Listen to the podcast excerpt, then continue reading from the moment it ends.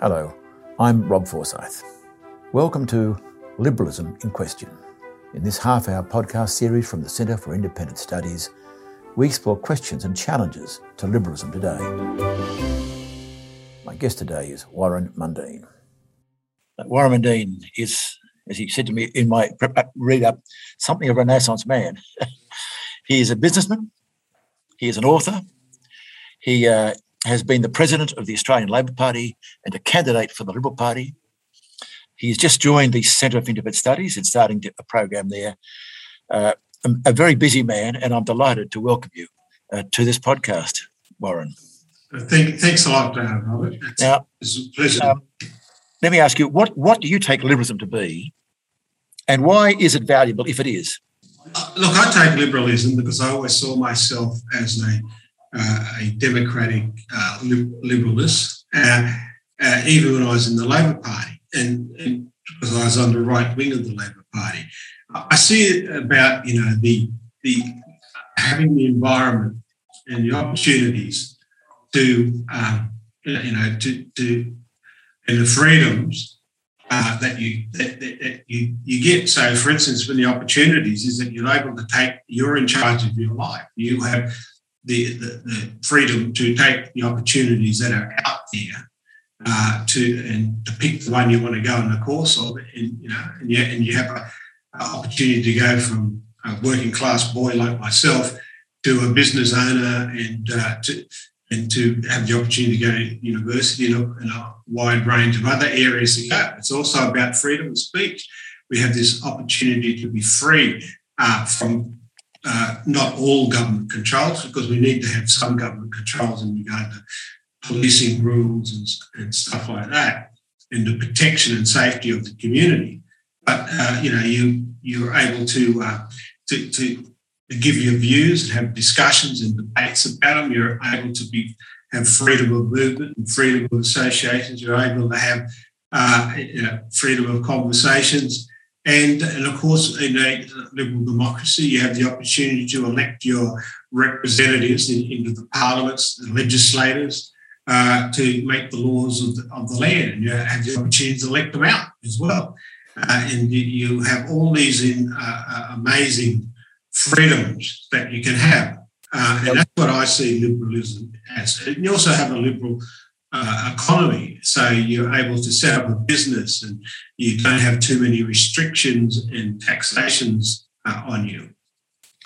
Now, have you always been so positive about liberalism? I mean, or, or have you come to it over, over the years?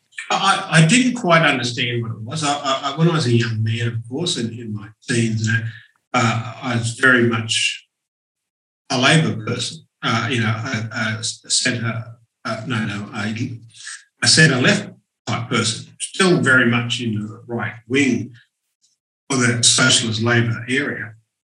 But as I got older, especially when I went to university, I did some study, I did a business uh, management stuff, I um, realised that I've always been a liberal person. In, you realised it. You didn't become. Yeah, I realised it. Yes, I realised I was because when I looked at what that when you look at what liberalism is, classic liberalism, then I believed, I looked at it and I just went, tick that box, tick that box, you know, and I believed in uh, a the, the freedoms and uh, the uh, self responsibility and control of your life that liberalism gives. So, although you are a proud Indigenous man and a proud Irish man, you told me. yes, um, both of them. I got, I got some good blood in me. It probably means if it's an Irish blood, it probably means Viking that because they always to raid and, and rape and pillage poor old Ireland. I want to ask you, does liberalism have anything to offer Indigenous people? I ask the question because very often people, uh, when we face disadvantage or poverty, believe that liberalism is not the answer. What's needed is something, another kind of political philosophy um, but but but I take it you don't hold that view. I don't hold that view because we've we've tried for decades in the Indigenous uh, affairs area, especially from the '60s onward, uh, about improving the life of Indigenous people.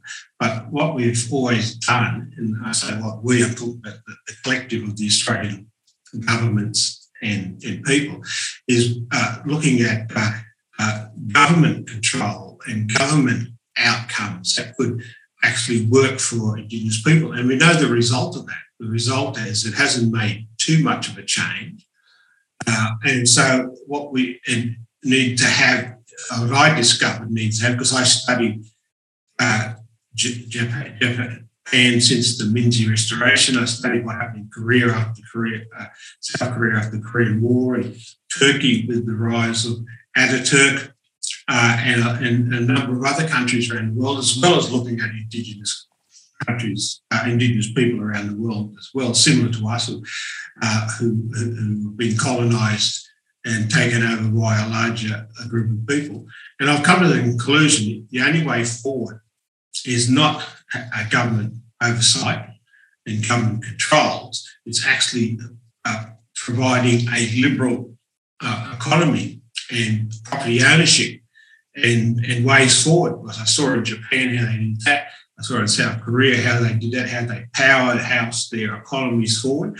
And when you do that, you're able to, uh, you know, provide jobs uh, better living for people. When you look at the OECD richest countries in the world, it's, it's not rocket science to work out. They're also the best educated countries in the world. They're also the the, uh, the best health in the world and on a number of wide range of scale. And that's and this is what we need to do with Indigenous communities. We need to uh, take the regulations off, uh, free them up from uh, these uh, government controls.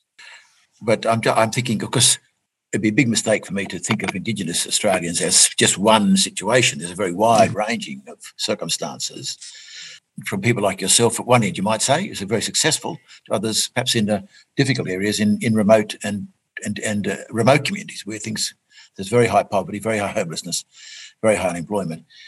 Does this model work for the the uh, remote and homeless uh, with homeless issues and uh, health issues? Can it work in the in those situations? Have you seen it work in those situations? Well, I have seen it working. You look at the Yolngu people of northeast Arnhem there, where they have actually taken over the mining on, on their country, the, the bauxite mines. And they've set up their own mining company. They're employing and training their own people. Uh, of course, they're still getting help from, from outside, from Rio Tinto and other companies, uh, uh, geologists and, and, and, and scientists and so on. But they're they're educating their people up to those standards, and they and they've got a, a, very good board which which manages their assets, uh, and they also look at uh, you know they, they've done it with their building of their housing programs. They've done it with the they've set up their own assembly. Uh, uh which is uh, you know, similar to any other legislative assembly. So, so it can be done, but just letting go and letting people free would not be enough. There needs to be capital, there needs to be investment, there needs to be shaping and framework. And not so it, it's not a simple matter of, of, merely here's liberty. It's there's got to be capacity and ability. Correct. Correct. You to have the building capacity. When you're talking about uh, building uh, employment capacity, education capacity, that's what we. That's what they're looking. That's what they're doing. They're taking control of their education system, and they're, and they're educating people for uh, the 21st century, not educating people for 2,000 years ago. Uh, so uh, they're also uh, the, the, movement is about you know how do you how do you get investment in your place and collective home uh, collective ownership of property that is stifling investments into any area. So if you look at any country that has advanced economically, land reform is a big issue and they and they had to tackle land reform uh, so people would invest into their into their into their. I, am right, aren't I, Warren, that uh, land rights are held communally, not individually, by the very nature, I think of. Um, which leads me a question: Is it? I, I know I know very little about Indigenous culture, perhaps less than I should, but as I understand it, traditional culture is very much to do with the group that's that's in fact how you survive in in in the context. If you're right, does that mean in a sense that Aboriginal people have to change their culture to survive in a, in a liberal society? They have to change their outlook to live in a, in a liberal society. And what I mean by that is Uh, you you can have collective ownership. We have to have collective ownership in a liberal society. You only have to look at the national parks and and uh, certain public spaces and stuff like that. But at the same time, you have uh, commercial private property spaces as well, such as for business, uh, industry, and for uh, and for home ownership and stuff like that. So that's that's you know that's not rocket science. Any advanced economy in the world have done these things. I was thinking more. I was thinking more of of being proud of your culture. I hear a lot of this about proud of our culture, a culture which apparently is unchanged for tens, 20, 30, 40, 50,000 years, although that's an interesting claim whether you can know it's unchanged, but there you unchanged. But a great pride in a culture coming off the back of the culture being marginalised after the settlement of Australia. Can you maintain a pride in Aboriginal culture and value your culture and yet take part in a very different world of, of from of, of a basically a Western liberal economic and social order? You can, and a lot of people do that. You you look at the. Uh, do you have to lose something to do it, or how do you do it? Well, you what you what, what you do is that you uh, uh, you still can control your culture. You look at you look at the you know the different religions and the different people that have come to Australia. They're still living under a liberal democracy, but they're, they're still pr- practicing their cultural stuff. Uh, what we get a lot of people get hung up on is that it, it that culture is stagnant and it stays forever, right? Uh, that's in certain circumstances that is true. But at the same time, you can still have that within a liberal democracy because a liberal democracy allows you to practice your religious beliefs, your cultural beliefs, but at the same time, it has uh, it has a, a, private property sector as well as a public pro- a property sector. And, and, that they can op- operate hand in hand for the benefit of the community. The idea that the community ha- uh, controls everything so you've got a community of, say, a thousand people, they have to vote on everything that, has to happen within that. Uh, that it is, is a bit mind boggling. So even the Yolngu people have actually uh, got their own assembly of, of the elected leadership there that make, you know, it's like representative government that makes decisions on behalf of the citizens, so to speak. Yes. So it's, it's in a sense has to, all of us have to evolve our culture as the society we're in evolves.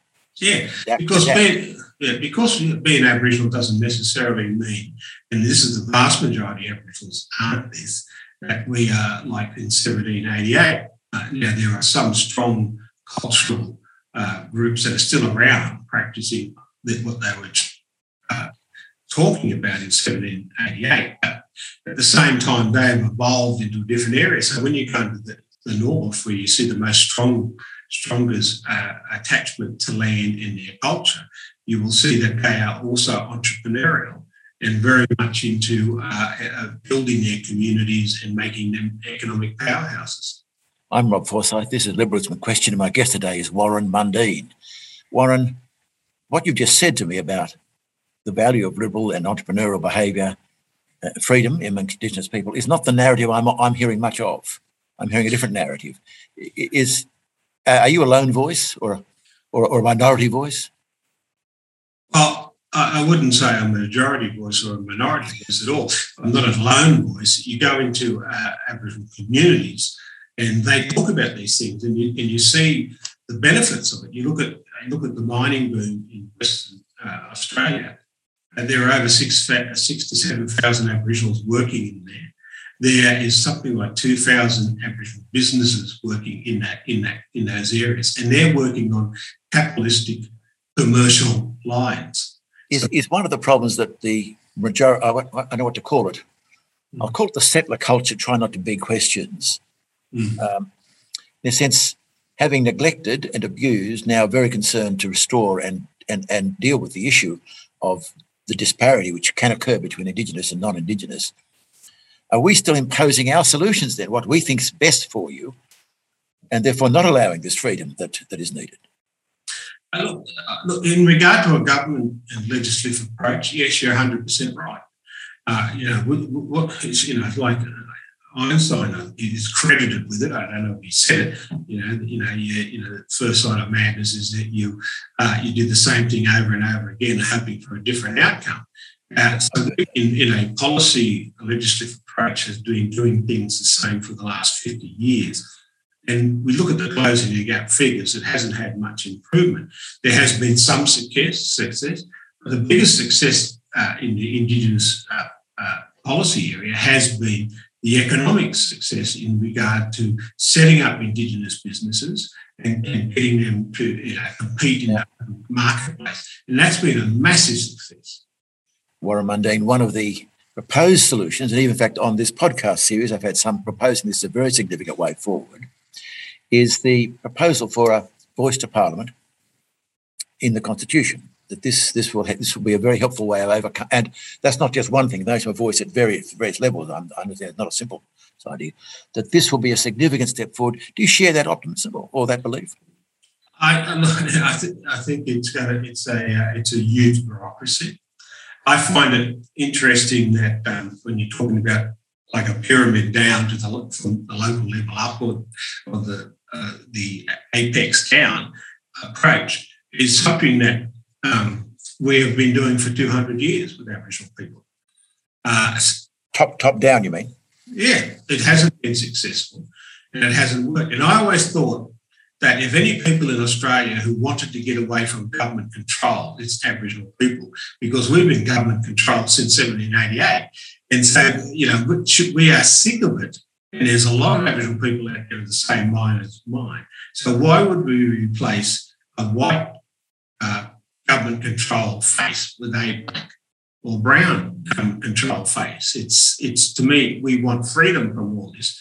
There's one thing that was taught to us by the demise of ATSIC is that we want to get away from government institutions and control who control us.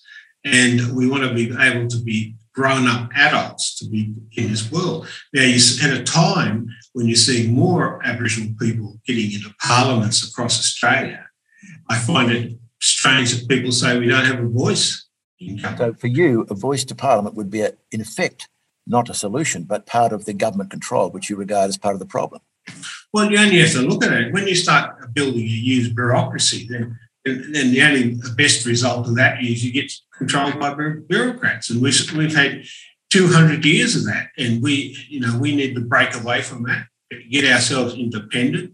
Uh, an individual uh, should be able to uh, build themselves a future and, and, their kids a future and should be able to run businesses and, and, compete in the open marketplace. Look, when you look at things, capitalism has been the biggest lifter of people out of poverty in the history of humanity. It's been the most successful. You look at all the other isms, communism, whatever you want to look at. And it, it has been the capitalist society, the free liberal capitalist society that's done more for lifting people out of poverty. It even has built a very solid welfare area for people who uh, fall on high, hard times. You don't get that in any other society. It's only in this, this liberal, uh, capitalist, democratic societies that these things happen.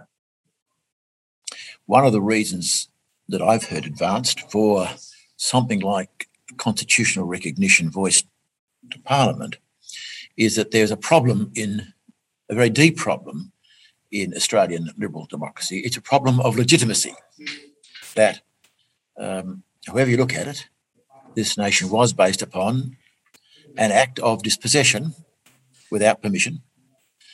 However well intended, some were, since they were very well intended, others completely opposite. They were um, violent and, and, and terrible people.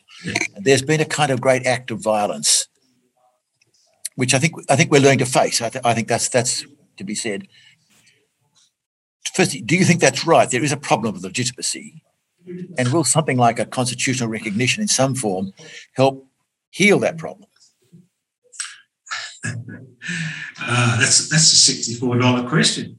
Uh, it is. Uh, look, the the issues are the only way to lift a society out of poverty and to build an economic base and have economic growth, where the members of that society profit from that, uh, growth and better health and better education is by having a liberal society. It, the, the, the okay. argument about that. That is a, a, simple fact of any study of history. Uh, so when people say that because of the way Australia was, if you want to use the word invaded, colonised, and and uh, and, and there were some horrible things that dreadful horrible things that happened within that in that period, and even up until the 1960s, we, we still had these archaic um, uh, uh, protection laws, Aboriginal protection laws and welfare laws, uh, to deflate that into say, well, a liberal democracy doesn't work.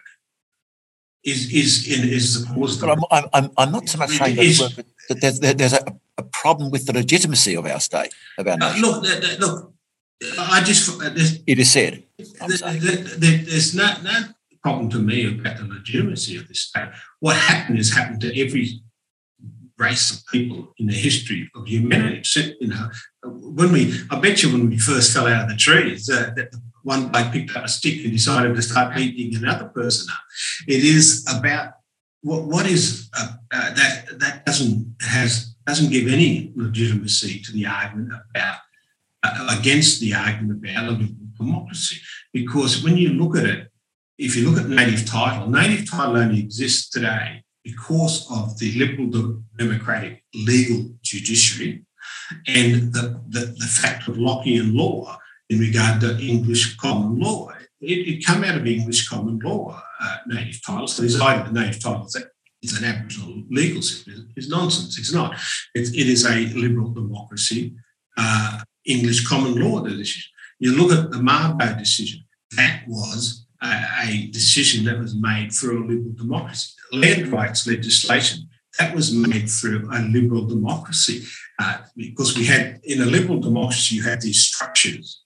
Yes. So they're not perfect, but what, no, no. they're able to correct things. and it did seem in the early parts that the very Lockean understanding of private property blinded the settlers to understand the nature of relationship of ownership of the land, if you could use that word, of of, of the old people who were here before them. Oh, there's no doubt about that. There's no argument about that. But the issue is that, uh, sure, you can argue about the time frame in that, but uh, the, the, actual facts of that, you so, we had a liberal democracy here, the structure's fixed So, Warren, is your your argument to the person that this, this somehow there's a, something illegitimate about Australia's settlement that needs to be healed by by a act of some sort of constitutional recognition of that? You don't think there is a need for that, and you're kind of saying, look, every nation has since violence at its founding. Name me a nation that didn't have violence at its founding. Uh, and over a, long period of history, there's not a nation in this world that has not had a violent uh, birth. and has not had a, a after the birth a huge uh, postnatal problems. Uh, and, and, and, the thing that resolved a lot of these issues uh, I mean, uh, were, was the development of liberalism, you know, and the development of uh, liberal democracies, the rule of law, and and having uh, free enterprises so people could build businesses and lift themselves out of poverty or lift themselves out of their status in society, actually to bring uh, a bit. Those, and there are quite a number amongst Indigenous identifying people who are complaining about the founding of this of this nation and the unfinished business. Your, your word to them is is you've got to accept that because it's it's common to all societies and look at look at what will make our lives better. Is that, am I understanding you correctly? Uh, look, I'm not saying that you know, there, there is a minority of people. And I, I say that quite frankly because when you get out into Aboriginal communities and Aboriginal societies, this very idea uh, that we've got to pull down the structures of this society or, or shift the structures of this society. It doesn't, in, in their day to day life, it doesn't, they don't even think about it. it. It is only these people who benefit the most from the liberal democracy uh, who uh, get very high paid jobs, who are sitting in academia, you know, uh, and, and they're the ones who, uh, who dream up these ideas. You know, every Aboriginal person, even uh, just about every white person will, or whatever person is in Australia will recognise that Australia had a, a, a tough beginning. But uh, you know, and I put that politely. You know, there were there were horrible things that were done. There were uh, taking of people's country, destruction of languages, destructions of human beings, pillaging, and, and so on. Uh, uh, no one disputes that. Everyone uh, recognises that. But then to to to jump across to say, well, okay, uh, liberal democracies don't work for Aboriginal people is a massive. Do you think you say no one disputes that? Um, there was a phrase coined some years, many years ago, decades ago, called the Great Forgetting, when there was a time when I think Australians did forget it in some form, and there's been a lot, lot more in lot more discovery. Do you welcome that that a, a, a, we're a, a, more honest look at these issues, even though you're saying they don't delegitimise for a moment the world we've now got, the liberal society we've now got. Well, it's the best society in the world, the history of mankind. But I mean, do, do, do, do you welcome the, the, research into the early years? Um, oh yes, of course. As, we, a way we, of going forward in some way. Well, you've got to recognise your history. History is one of these these boring old things that it, it's just there. It, it's just fact and it's there and you and it, no matter what you do, you can't change it. You know, Stalin tried to change it. Mao Zedong tried to change it. No, it doesn't. It never worked. It's never worked. You just recognise it's just a fact. You just deal with the facts. You don't.